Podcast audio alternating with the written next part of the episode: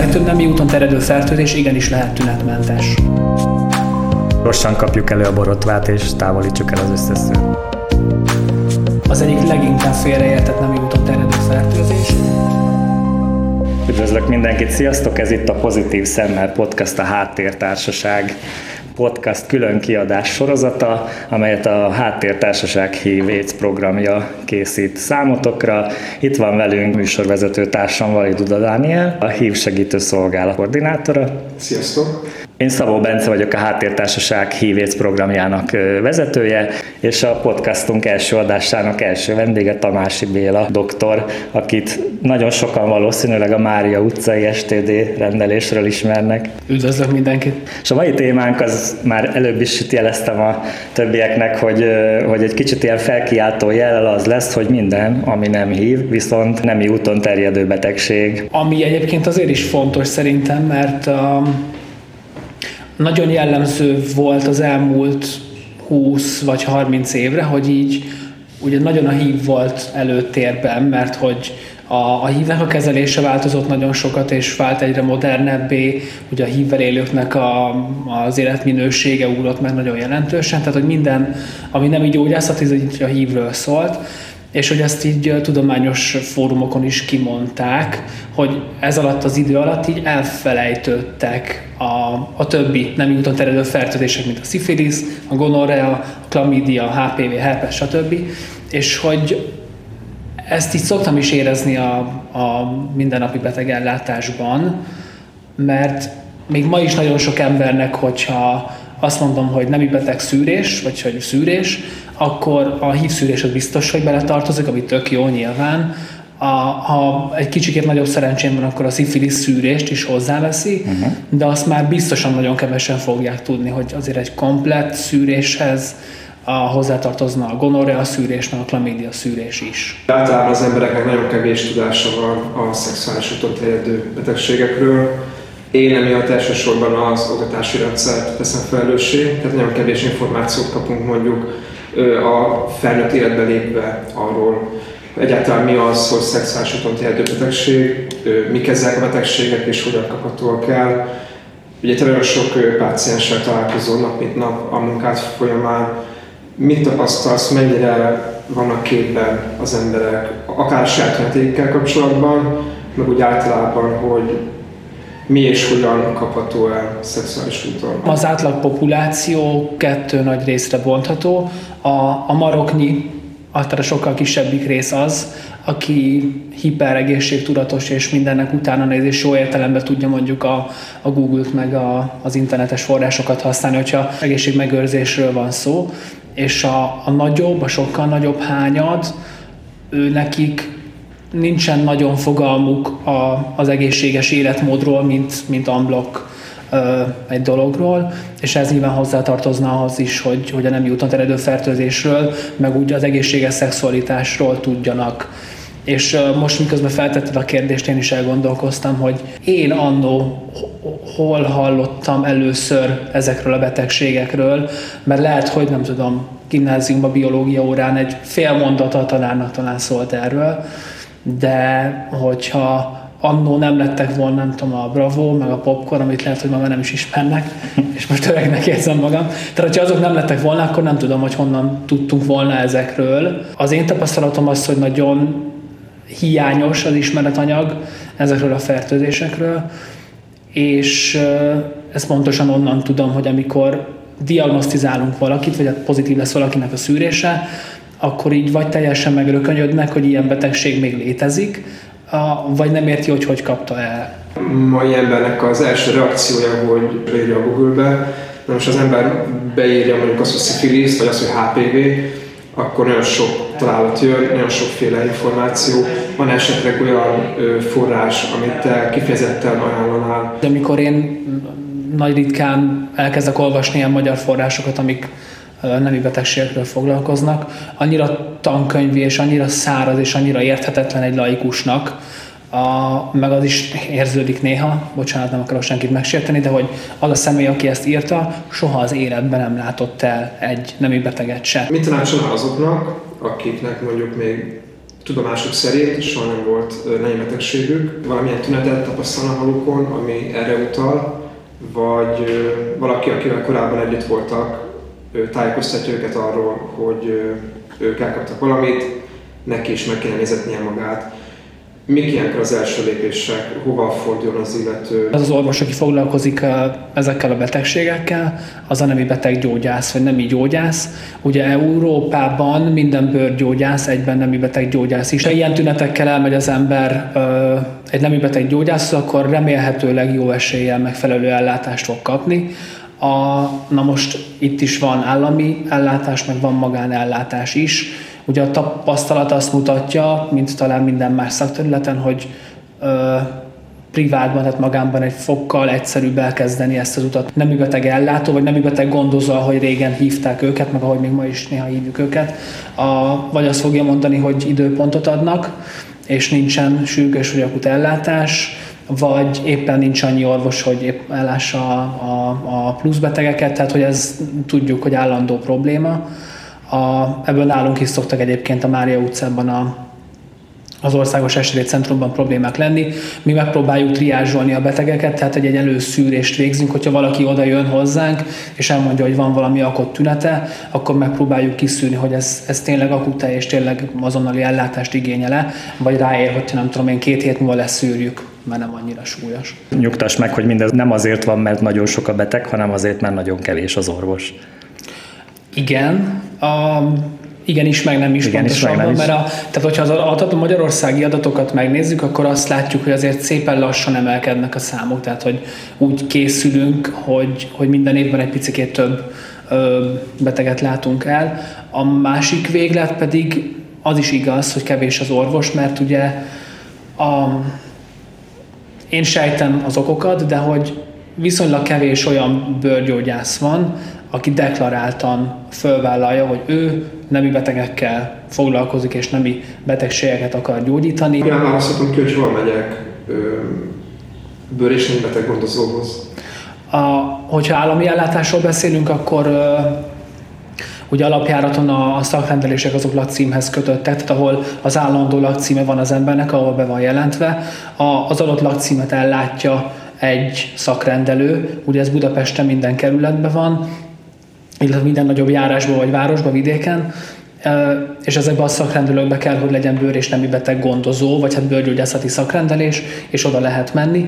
Hogyha nem, akkor jön ugye az országos intézmény, ami mi vagyunk, gyakorlatilag a Mária utcába, de ugye ezt hozzá kell venni, hogy mi tényleg országos intézmény vagyunk, tehát nálunk egy évben tízezer ember megfordul, ami egy elég nagy terhelés, és ezért van az, hogy nem mindenkit tudunk rögtön aznap ellátni, mert hozzánk jönnek azok, akik egyébként is hozzánk jönnek, hozzánk jönnek azok, akik, akiket máshol nem láttak el, mert vagy nem volt rá idő, vagy nem volt rá kapacitás, és akkor még hozzánk jönnek az akut esetek is, tehát hogy gyűrűk, dolgozunk, de, de néha nem felénk lehet a pálya. Van egy olyan tippem, hogy még azok is hozzátok mennek, akik mondjuk vidéken nem mernek elmenni a szégyen miatt, a megbélyegzés miatt, attól félnek, hogy esetleg kiderül róluk ott a helyi közösségben. A stigmatizáció, meg a hátrányos megkülönböztetés, meg a diszkriminációt, az sajnos nagyon gyakran én is látom, vagy hát hallom betegektől, hogy, hogy X helyen, hogy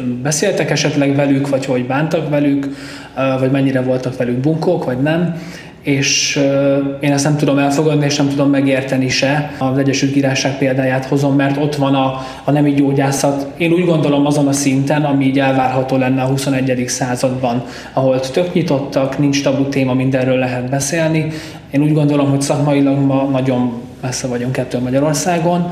A, nyilván jönni fog az új generáció, nincsenek túl sokan, mert nem annyira népszerű ez a terület, de hogy én például azon vagyok, hogy, hogy orvost a hallgatók között, meg rezidensek között is minél népszerűbbé tegyem, hogy, hogy legyen majd utánpótlás. Volt valamelyik kábel tévés csatornán egyszer egy, egy angol sorozat, természetesen, ha már így Angliát, Angliát mondod, innen jutott eszembe, és az egy ilyen szexuális felvilágosító sorozat volt, de amit mondasz, hogy teljesen tabu nélkül nyíltan beszéltek, nyíltan mutattak meg minden, stb. Tehát, hogy, hogy egyszerűen így nem, nem volt tabusítva semmi. És annyi, annyira, és ennek köszönhetően teljesen érzékeny volt az egész, teljesen odafigyelősen volt megcsinálva a sorozat, de csodálkoztam csodálkoztam is, hogy egyáltalán Magyarországon egy kábel tévén ez így magyarítva, leszinkronizálva lemehetett, de emlékszem, hogy így tök örömmel néztem, hogy te jó ég, hogy azért igen, az, hogy ha ebből indulunk ki, akkor nem csodálkozom, hogy az ellátórendszer Angliában ilyen szinten áll, hiszen a társadalom is ezt látja, vagy ezt, ezt, ezt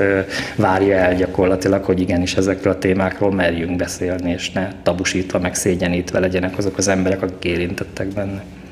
Igen, és nyilván ez egy, tehát, hogy nem, nem tisztem föltárni, hogy ez honnan ered, vagy hogy milyen, milyen gyökerei vannak, csak, csak tényleg jó lenne azt tudni, hogy aki nem beteggyógyász, annak van alapjáraton egy olyan elfogadó ö, attitűdje, amivel mondjuk nem gátolja meg a beteget abba, hogy a beteg jó szívűen visszamenjen ahhoz az orvoshoz, mert azért ez is egy nagyon fontos ö, része a mi munkánknak, hogyha én nem tudok egy olyan légkört teremteni, amiben a beteg biztonságban érzi magát, vagy úgy érzi, hogy megnyílhat, akkor soha nem fog hozzám visszajönni.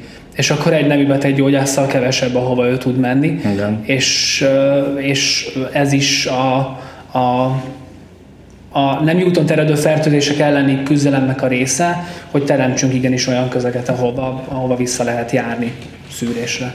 Évről évre emelkedik a ö, különböző mélybetegséggel kiszűrtek száma.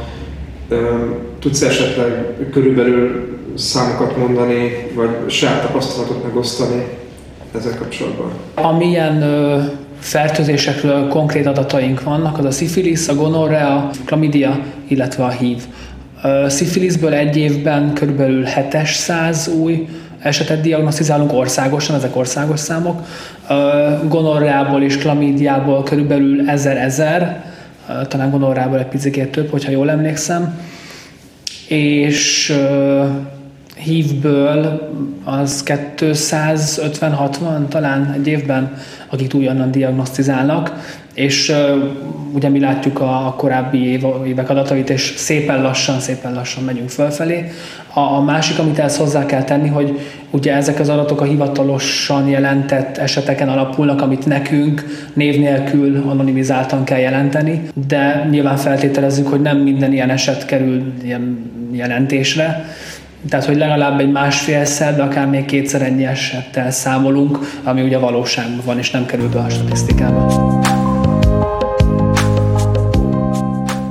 Kicsit bejött az a téma, hogy az iskolákban a felvilágosítás mennyire hiányzik. Azt gondolom most akkor egy kicsit itt ebben a műsorban lássuk el a felvilágosítás részét ennek a dolognak, és menjünk végig a klasszikus, jól ismert, és aztán talán a kevésbé ismert, lehet, hogy még olyan nevű betegséget is fogsz nekünk itt mondani, amit mi is rácsodálkozunk. Kezdjük a szifilisztel. Nekünk 2017-ben volt utoljára egy ilyen nagy nemzetközi kutatás, amiben a háttértársaság részt vett.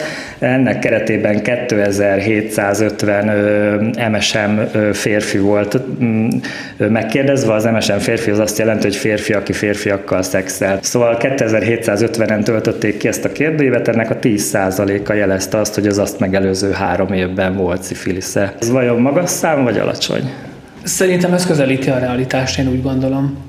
Én dolgozom önkéntesként a Karolina rendelőbe, ugye, ahol anonim hív, szifilisz, hepatitis szűrést csinálunk, és tényleg ne, kimondottan nehéz az embereket szifilisz szűrésre rávenni. Mindenki hívszűrésre jön, nyilván van az a, a, a legfontosabbnak gondolt, meg fontos is nyilvánvalóan, de hogy amikor megkérdezem, hogy esetleg szifilisz szűrés nem szeretne, akkor 98%-ban az rá a válasz, hogy á, neki olyan biztos nincs, hát annak tünete van. És mindig megmondom, hogy nem, egyáltalán nem biztos. És akkor ez lehetne egy ilyen általános ö, nyitánya a felvilágosításnak, hogy amit, amit az emberek nagyon ö, nem tudnak, vagy nem akarnak belátni, hogy a legtöbb nemi úton terjedő fertőzés igenis lehet tünetmentes. Tehát, hogy lehet valaki úgy fertőzött, hogy abszolút semmilyen tünete nincsen. Leggyakoribb tévhit pedig az, hogy ezek a betegségek a társadalom bizonyos csoportjait érintik. Ugye név, tehát, hogy amikor, amikor próbálok rábeszélni valakit szűrésre, akkor a másik, amit meg szoktam kapni, hogy de hát doktor úr, én nem vagyok olyan, vagy doktor úr, én nem szoktam olyanokkal szexelni. És akkor ugye itt jön be a képbe, hogy azt gondolják, hogy ilyen csak a melegeknek lehet, meg ilyen csak azoknak lehet, akik éjjel-nappal fűvelfával szexelnek, meg ilyen csak a szexmunkásoknak lehet, meg a stb. Ezek az előítéletek, vagy tehát a prekoncepciók, és hogy ezeket kell ledönteni, mert hogy nem kell ezekhez a csoportokhoz tartozni, hogy valakinek legyen nemi betegsége.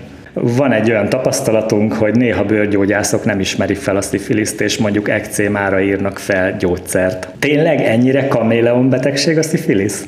Tud az lenni. Ugye az egyetemen is úgy tanítják, hogy ez a bőrgyógyászat majma, tehát hogy ez mindenféle bőrtünetet le tud utánozni. Egyszerűen annyira nincsen benne a köztudatban, még egy gyakorló orvos fejébe sem, hogy nem gondol rá. Cifilis szűrés egy tök egyszerű és tök olcsó diagnosztikus módszer, és egyébként az a, a szakma szabálya el is mondja, tehát hogyha valakinek van egy olyan bőrtünete, ami nem reagál a hagyományos kezelésre, és van olyan régóta fönnáll, azért érdemes egy cifilis szűrést csináltatni biztos, ami biztos. Három-négy hét is lehet akár, amíg lappang, ami szintén szerintem nagyon veszélyessé teszi. Tehát, hogy nagyon könnyen tud az ember abban a három-négy hétben is fertőzni másokat. A szifilisznek, amennyire én tudom, három különböző fázisa van. Beszélnél ezekről egy kicsit többet? Igen, tehát ahogy Dani is mondta, a, az első stádium az a megfertőződés után három-négy héttel kezdődik, akkor kialakul egy seb ott, ahol a bőrön keresztül, vagy a nyálkahártyán keresztül a baktérium behatolt a szervezetbe.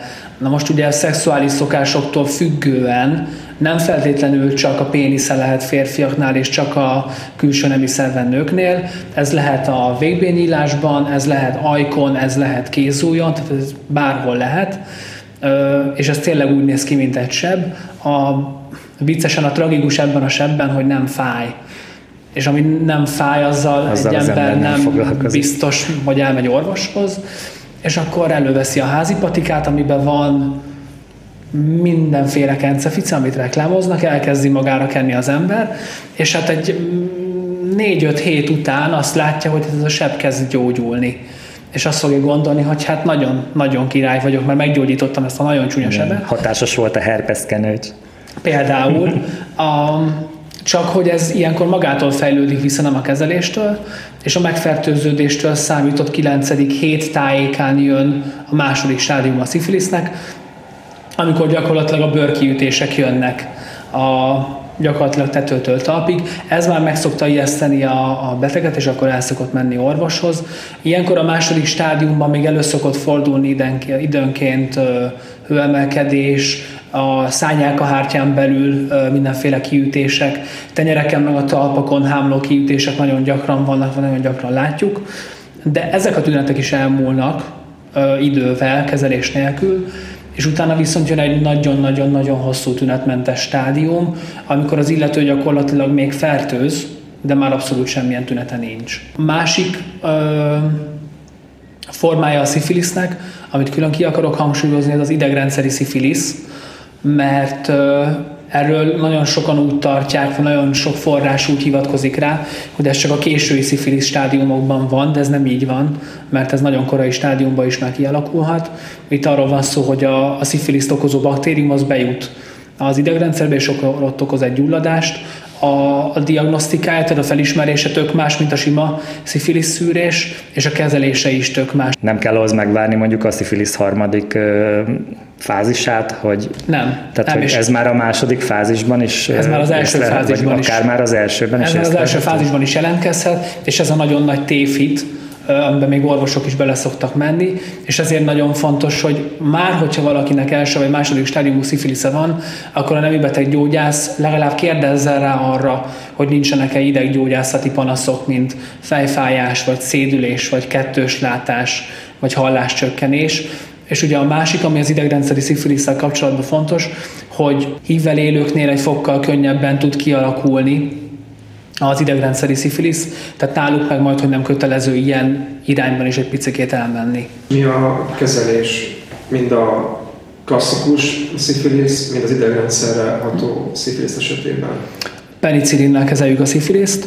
A, szerencsére nem, nincsen még olyan szifilisz törzs, mint baktérium törzs, ami ellenálló lenne penicillinnek, tehát hogy a penicillin az 100%-ban hatásos. Nincs Ez, szuperszifilisz. Nincs, hál' Istennek. Ugye ez a penicillin injekció abban különleges, hogy ez egy injekció, és olyan formában van benne a penicillin, hogyha ezt beadják izomba, fenékbe, akkor utána ott, az ott egy hétig gyógyszerszintet biztosít. A, ez ö, sima patikai forgalomban nem beszerezhető a gyógyszer, egészségügyi ellátó helyeken áll ez rendelkezésre.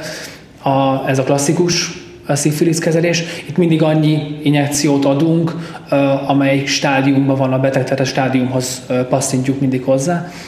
Az idegrendszeri szifilisznek a kezelése teljesen más, ott be kell feküdni két hétre, és infúzióba vénásan kell naponta többször kapni penicillint az egy picit bonyolultan. Azt gyorsan hozzá akarom tenni ilyen technikai kiegészítésként, hogy aki szifilisszel kapcsolatban kezelésre szorul, az ott a kezelő helyen fogja megkapni ezt az injekciót, tehát nem kell sehol kiváltania, nem kell a házi orvoshoz elmennie, tehát nem kell emiatt aggódni, hogy most utána a fél falu tudni fogja, hogy szifilisszel volt valaki kezelve, fogadjon meg, mert ott helyben fogja megkapni ezt a kezelést. Ez így van, és az is megmondom, hogy ennek a kezelésnek nem nagyon van alternatívája. Nyilván van, mert hogyha valaki penicillin allergiás, akkor őket is Erre kezeljük. pont rá akartam kérdezni. Van egy másik fajta antibiotikum, amivel penicillin allergiásokat kezelünk, az is tök hatásos, de hogy ezeken kívül nem nagyon van alternatívája a szifilisznek. Mármint a kezelésnek. A kezelésnek, igen. Több néven fut szerintem a magyar nyelvben, a kankó, tripper, gonorrea az orvosi elnevezése, és egyébként szerintem én az elmúlt tizenéves pályafutásom alatt azzal találkoztam személy szerint a leggyakrabban, mint nejbetegség. Mit, mit érdemes tudni a gonorreáról? Mielőtt elkezdeni, gyorsan hozzáteszem, az előbb említett kutatást, ott 12%-a mondta az embereknek, hogy volt már a kitöltést megelőző három Azt viszont kevésnek tartom. Gonorrea, azt kevésnek tartod? Azt kevésnek tartom, mert mert uh, szerintem a tripper, uh, meg hát a számok is ezt mutatják, de gyakoribb, mint a, mint a szifilisz. Ez is egy baktérium okozza, mint a szifiliszt. A szifiliszel ellentétben a gonorreának a kórokozója az nagyjából ott marad, ahova ő került. Ugye leggyakrabban ez a hely, ez a férfiaknak a húcsöve, a nőknél hüvely vagy méhszáj, de kerülhet torokba, orális szexel, kerülhet ánuszba, nyalás útján, vagy ószer nélküli behatolás, vagy újazás útján is, ezeket mindjárt elmondom, hogy miért. És akkor ez a kórokozó ott marad, tehát hogyha nem a fertőzés feltételezett helyéről veszünk mintát és próbáljuk megszűrni, akkor nem fogjuk megtalálni, mert szifilisznél ugye azért tudunk vérből diagnosztizálni, mert az egy, az egy szisztémás fertőzés, tehát az egész ö, szervezetet érinti, a gonorrea az nem ilyen, tehát nem lehet vérből kimutatni, és hogyha bemegy egy ö, meleg férfi egy nem túl gyakorlott nemi beteggyógyászhoz, aki mondjuk nem fogja tőle megkérdezni, hogy uram, ön férfiakkal vagy nőkkel szexel, akkor azt fogja feltételezni, mármint az orvos, hogy hát férfi biztos a húcsövébe lehet csak uh-huh. órokozó, hát máshova, hogyan is kerülhetett oda, de hogyha ez egy passzív meleg férfi, akkor ugye neki a fenekéből kéne venni a mintát, és ezért nem fogják megtalálni, hogy mi a, a gond. Ha már a testnyílásoknál tartunk, akkor gyorsan ide vetnék egy ilyen iszonyat laikus kérdést. Tegyük fel, hogy hónapok óta tartó mindenféle kezeléstől szűnni nem akaró torokgyulladásom van. Lehet-e ennek az az oka, hogy szifilisztem vagy gonorreám van? Lehet, mind a kettő. A szifilisz is tud ilyet csinálni, sőt a szifilisz meg rekedtséget is tud okozni, a, de nagyon ritka, hogy így nyilvánuljon meg, és a gonorreánál is ritka, hogy hogy torokba lévő gonorrea tüneteket okozzon, de láttunk már ilyet, és én azt mondom, hogy egy egyszerű szűréssel viszonylag könnyen meg lehet állapítani, hogy ki lehet zárni, hogy, hogy melyik áll fönn.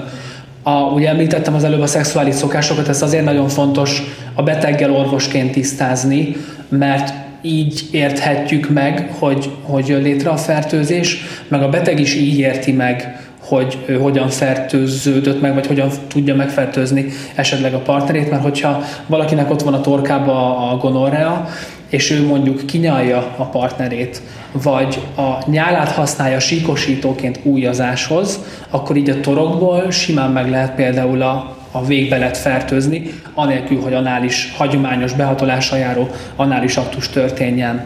A másik, ami fontos gonorreánál, hogy ugye ez egy gennyes gyulladással járó tüneteket okozó fertőzés, de majdnem csak és kizárólag akkor, hogyha férfi húcsőbe kerül. Hogyha gonorrea torokban van, vagy fenékben van, akkor az esetek több mint kétharmadában tök tünetmentes. És ezek a tünetmentes páciensek gyakorlatilag a idézőjelben a motorjai a fertőzésnek, vagy hát a járványnak, mert mivel ők talán maguk sem tudják, hogy fertőzöttek, de szexelnek, ezért tovább tudják adni a fertőzést. Mi a helyzet a női gonorreával? A női gonorreára is az igaz, hogy az esetek 50-70%-ában teljesen tünetmentes.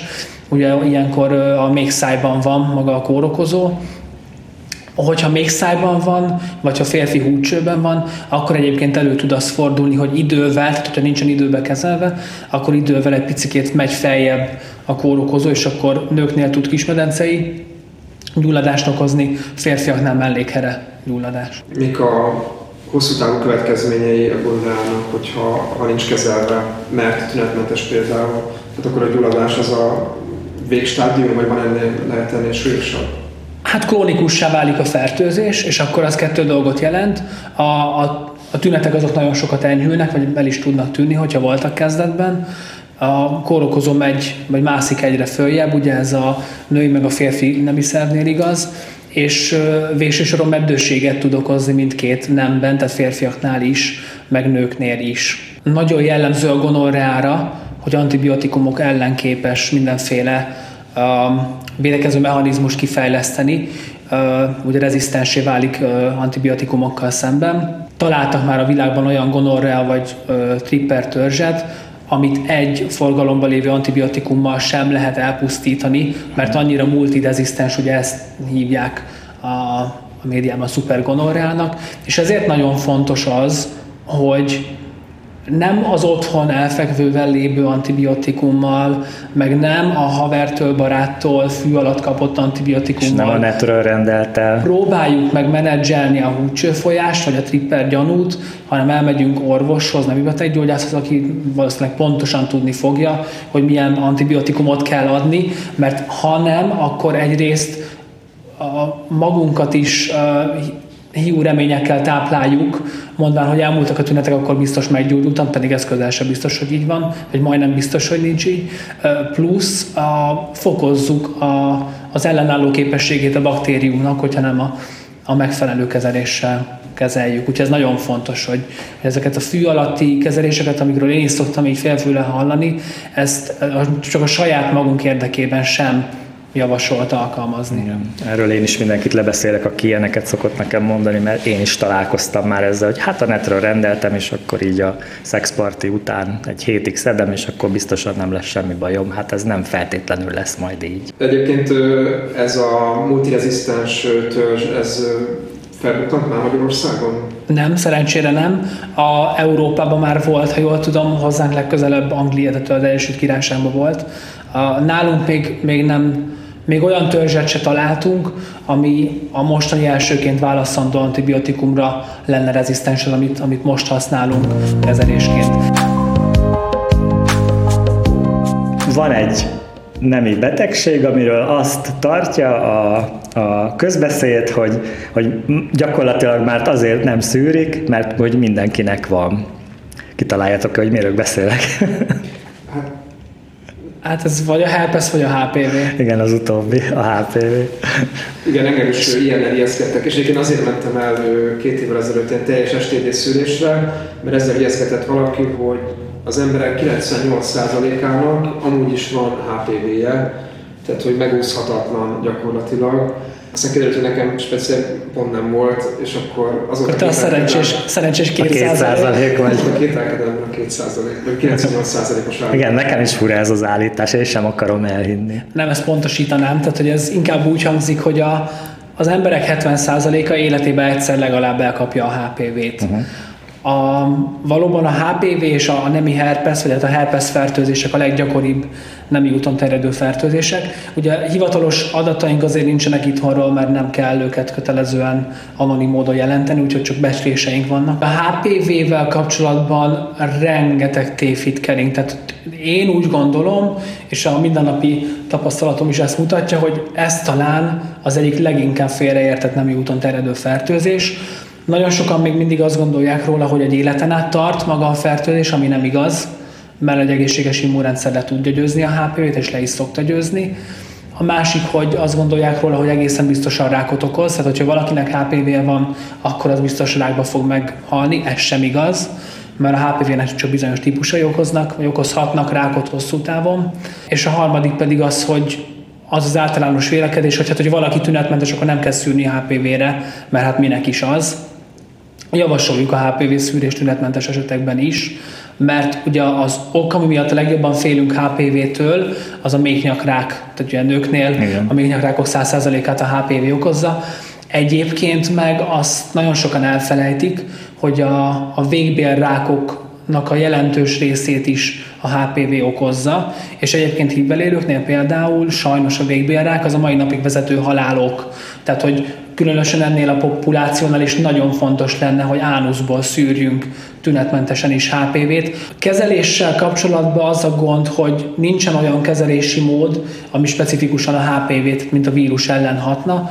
A, hogyha a HPV okoz tüneteket, akkor a tüneteket tudjuk fagyasztani, égetni, ecsetelni, tehát valamilyen nem szelektív módon roncsolni, de hogy ez nem egy baktérium fertőzés, amire beveszi az ember az antibiotikumot és meggyógyul.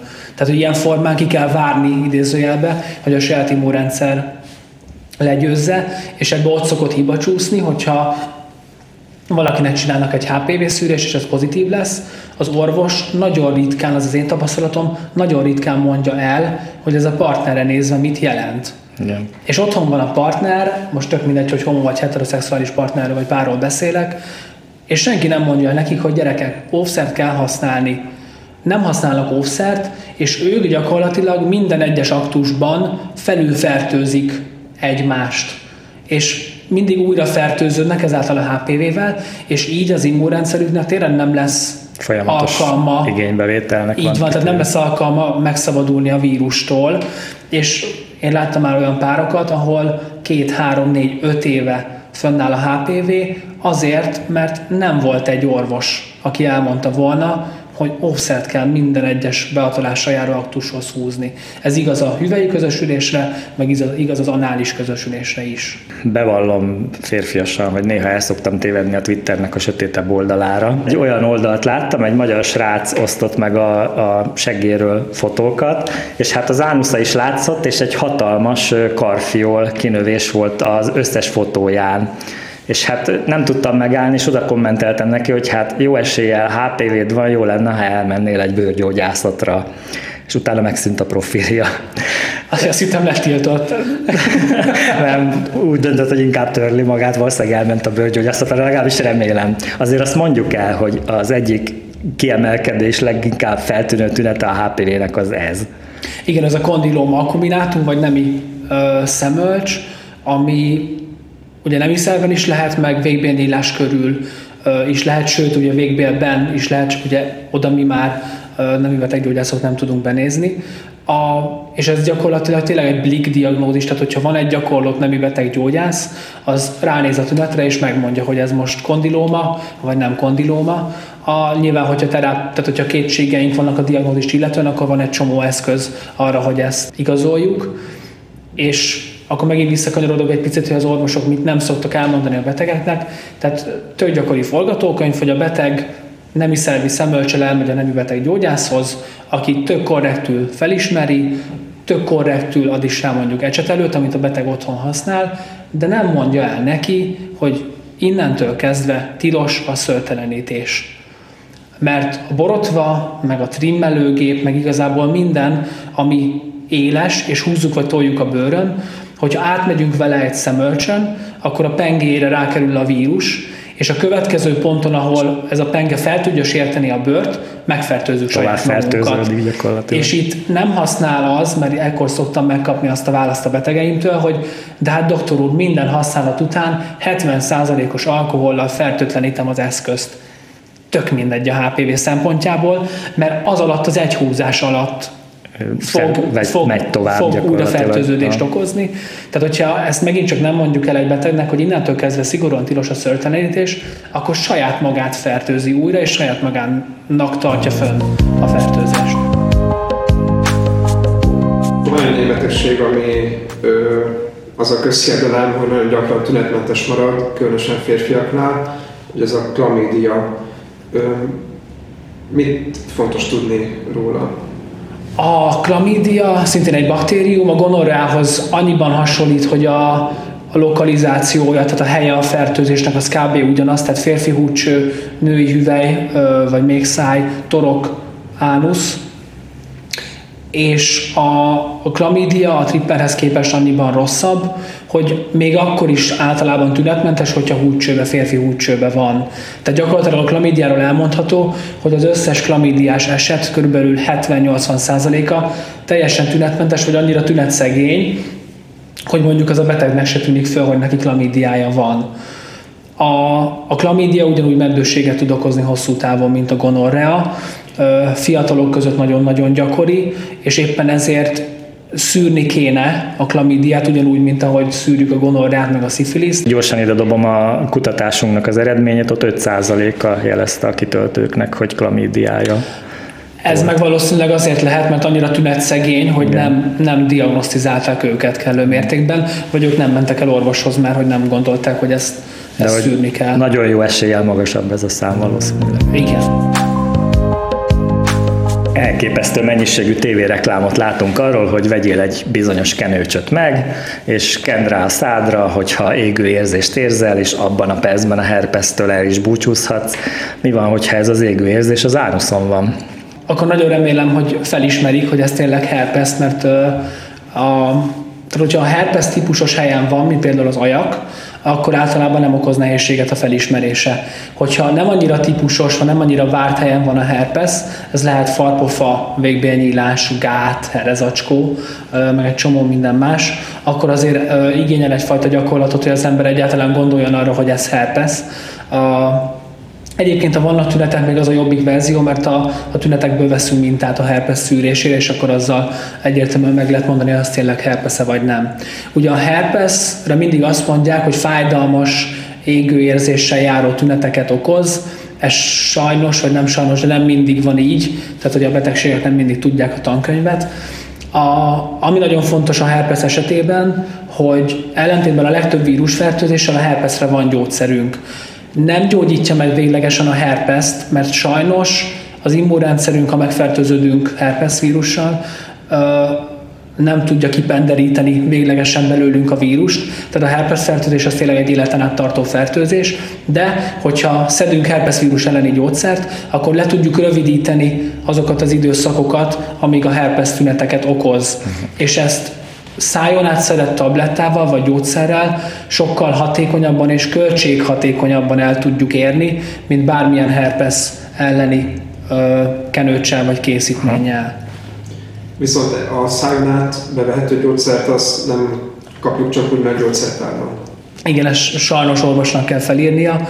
Én, a, akit én kezelek herpes miatt, mindig úgy szoktunk indítani, hogy eleve dupla adagot írok föl, hogy egy doboz legyen otthon a spájzba tartalékba, és hogyha azt érzi, hogy megint jönnek a tünetek, akkor rögtön otthon el tudja kezdeni szedni, és akkor minél ö, korábban kezdjük el a kezelést, annál hatékonyabb szokott lenni. Szintén egy gyakorlati info a herpes fertőzésről, hogy ugye akinek éppen zajlik egy ajak herpesze, és tüneteket okoz, és az illető orálisan kielégíti a partnert, akár így, akár úgy, ő nemi szervi herpeszt fog okozni a partneret. Tehát, hogy a, a nemi szervi herpes az nem csak a hagyományos hüvely vagy anális szexuális aktussal tud terjedni, hanem ilyen formán orális úton is, tehát hogy így tudnak kereszteződni a, a, a fertőzés, megfertőződési utak.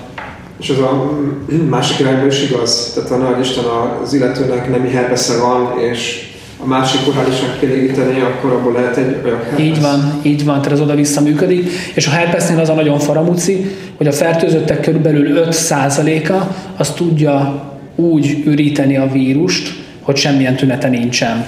Uh-huh. És az a baj, hogy ezt nem tudjuk kimutatni, ezt nem lehet szűrni, ezt nem is nagyon lehet megakadályozni, csak az irodalmi adatokból tudjuk, hogy, hogy ez így van, ez a tünetmentes vírusürítés herpesnél. Tehát sajnos valaki meg tud herpesszel úgy fertőződni, hogy a partnernek semmiféle tünete nincsen.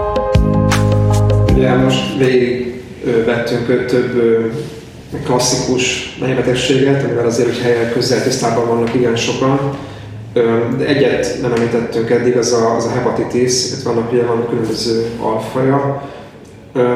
Miről is leszik meg a hepatitis? Hogyan szűrik? Mi a gyógymód? Ugye a hepatitisről én azért tudok viszonylag keveset nyilatkozni, mert az infektológusok foglalkoznak a hepatitisekkel. A, viszont a szűrés a hepatitiseknek, ahogy te is mondtad, az lehet már ö, nemi ö, gyógyászati kompetencia. Ugye a hepatitisnek több fajtája van, van hepatitis A, B, C, ö, D vagy delta, meg E. Ami nemi gyógyászati szempontból tud fontos lenni, az inkább a a B meg a C. Ugye a B az hagyományos módon, tehát hagyományosan egy nemi úton terjedő fertőzésnek minősül, tehát hogy testnedvekkel simán át lehet adni. Ott van hüvelyváladékban, ott tud lenni ondováladékban, stb. Viszont a hepatitis B ellen van oltásunk, és ugye mindenkit, aki 85-ben vagy azután született Magyarországon, és itt járt iskolába, beoltják kötelező módon hepatitis B ellen. Felnőtt korban érdemes nézetni egy ellenanyag titert, hogy működik-e még a gyerekkori oltás, mert hogyha nem, akkor egy emlékeztető oltást adnak, és akkor ezt helyre lehet pofozni. Tehát hepatitis B-t ilyen formán mindenkinek javaslunk szűrni, aki vagy nincs beoltva, vagy be van oltva, de nem biztos, hogy működik az oltása. Aztán ott van a hepatitis C. A hepatitis C egy olyan vírus, ami csak és kizárólag vérrel terjed. Tehát ez nemi váladékokban, meg testváladékokban nincsen benne. Hepatitis C-t leginkább akkor szoktunk szűrni, hogyha felmerül a vér a vérrel történő keveredése.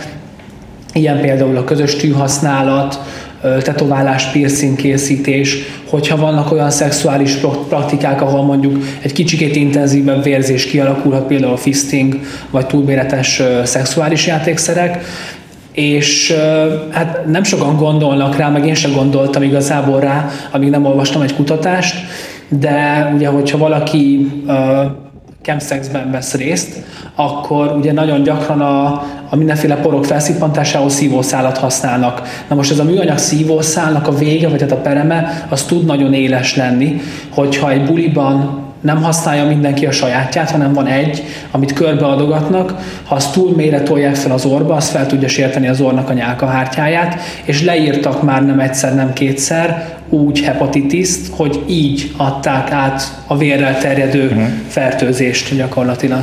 A hepatitis A, és akkor ez a hepatitisekről az árszó, a hepatitis A pedig azért lehet fontos, mert ugye itt a széklettel való megfertőződést tud számítani, tehát az anális aktusban az aktus az ilyen formán tud ö, fertőző lenni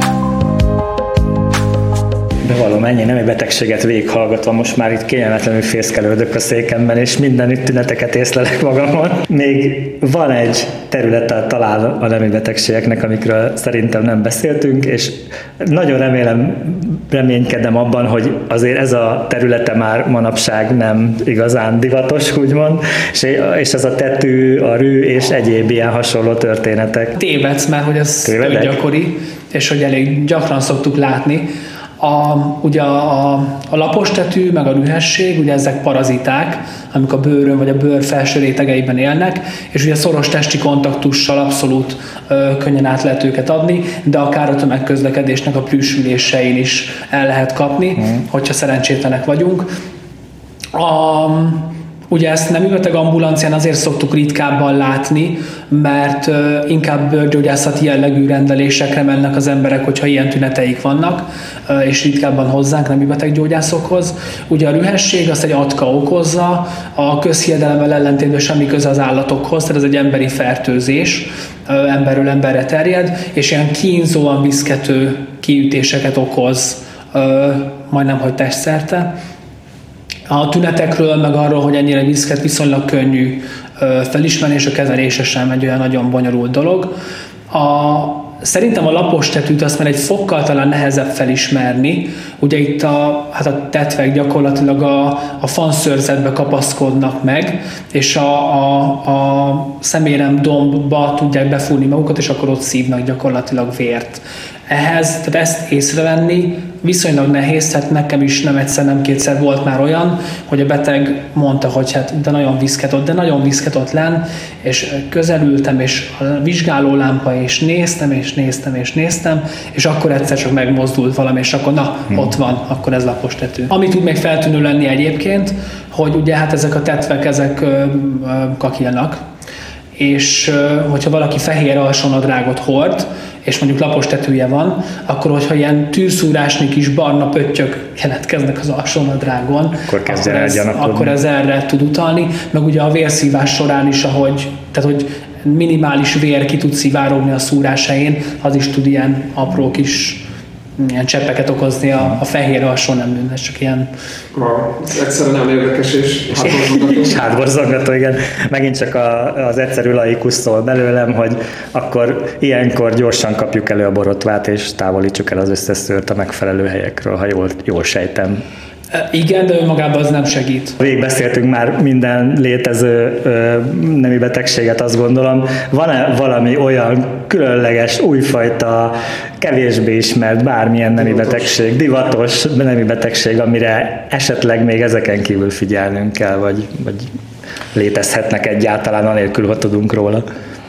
Hát divatosnak nem mondanám, de olyan szempontból érdekes, hogy régen egyáltalán nem volt ilyen Magyarországon, meg Európában se. Most már, már egyre gyakrabban látjuk. Ez a hát linfogranuloma venereumnak hívják, ez egy hosszú latin név, LGV nek szoktuk rövidíteni.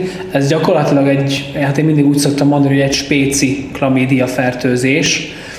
Ez leggyakrabban fenékben szokott jelen lenni ez a fertőzés, tehát análisan történik a, a fertőzés, és a, a végbélben, vagy akár vastagbélben is, hogyha feljebb mászik a kórokozó, tud gyulladásos bélbetegség tüneteire nagyon-nagyon hasonlító fertőzést okozni.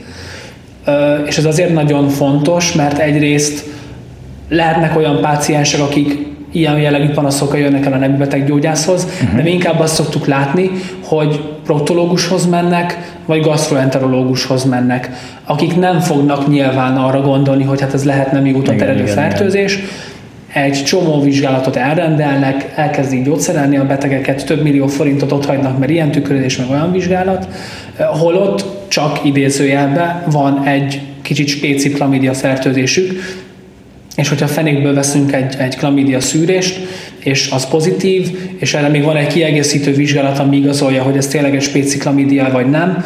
Tehát, hogyha ezt megcsináljuk, akkor egy három hetes antibiotikum kezeléssel véget lehet vetni az egésznek. Most, hogy így végighallgattuk ezt a rengeteg ö, rémiszt ö, nemi betegséget. Senki nem fog szexelni. Senki nem. Igen. És ezért én vagyok a hibás. Most ez mindenkiben összeszorult az ütő a megfelelő helyeken, és azért mindenki alkalmatlanná vált a szexelésre a következő két hónapban. De amint elmúlik ez a két hónap, tudjuk, hogy újra, újra előjönnek a különböző kangörcsök, és akkor újra szexelni fognak az emberek. Mit javasolsz mi a leginkább felelős magatartás a mai modern világunkban, hogy ne kapjunk el semmilyen nemi betegséget? A, az az érdekes, hogy ebből a szempontból ö, tök szemellenzősek vagyunk, mert hajlamosak vagyunk nagyon elcsíkúan gondolkodni, és csak azt mondani, hogy, hogy csak az óvszer véd, vagy csak a PrEP véd, vagy csak a monogámia véd, de tehát a 21. században ennél sokkal-sokkal több eszközünk van arra, hogy megelőzzük ezeket a fertőzéseket. És ahogy nem elfogadott az az orvosi oldalról, hogy egy nemi beteggyógyász csak azt papolja, hogy óvszert kell használni, meg önmegtartóztató életet kell érni, meg monogámnak kell lenni, ami nem állja meg önmagában a helyét, úgy azt se tartom elfogadhatónak, hogy valaki csak és kizárólag a PrEP használat tól tegye függővé azt, hogy ő mennyire uh, védekezik nem úton terjedő fertőzések ellen. Egy professzor volt, aki ezt a, az autó baleset megelőző rendszereihez hasonlította ezt az egész STD prevenciót. Ez galmasan hangzik. Tehát, hogy az autóban is van ugye a légzsák, a biztonsági öv, a kipörgésgátló, a nem tudom még milyen rendszerek, amik akkor a leghatásosabbak, hogyha együtt vannak használva.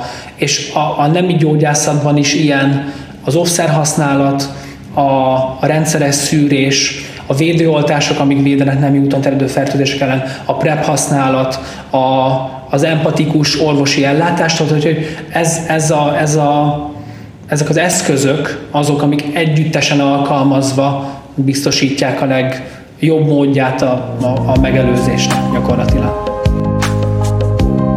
Köszönjük szépen Béla, szerintem nagyon tanulságos volt, nagyon jó összefoglaló ilyen élbetegségekről, és bízom benne, hogy mindenki, aki hallgat minket, visz valamit magával, nem csak a összezáruló hogy is fogom összezáruló? Hú, már nem is tudom, összezárultak a megfelelő izmok a megfelelő helyeken.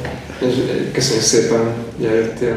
Hát én köszönöm a meghívást. A, tehát talán a take home message tényleg az lenne, hogy, hogy tünetmentesen is nagyon sok értelme van a szűrésnek, és egyébként meg egy picit olyan kényelmetlenül érzem magam, mert mindig én vagyok az, aki így elveszi a, az emberek kedvét a, a szextől, meg én, én vagyok a rossz híreknek a hozója, de nem baj, tehát én, én szeretek ö, ö, oktatni, meg szeretem az ismereteket átadni, úgyhogy remélem ez is hasznos volt, de köszönöm a, a meghívást, meg a lehetőséget.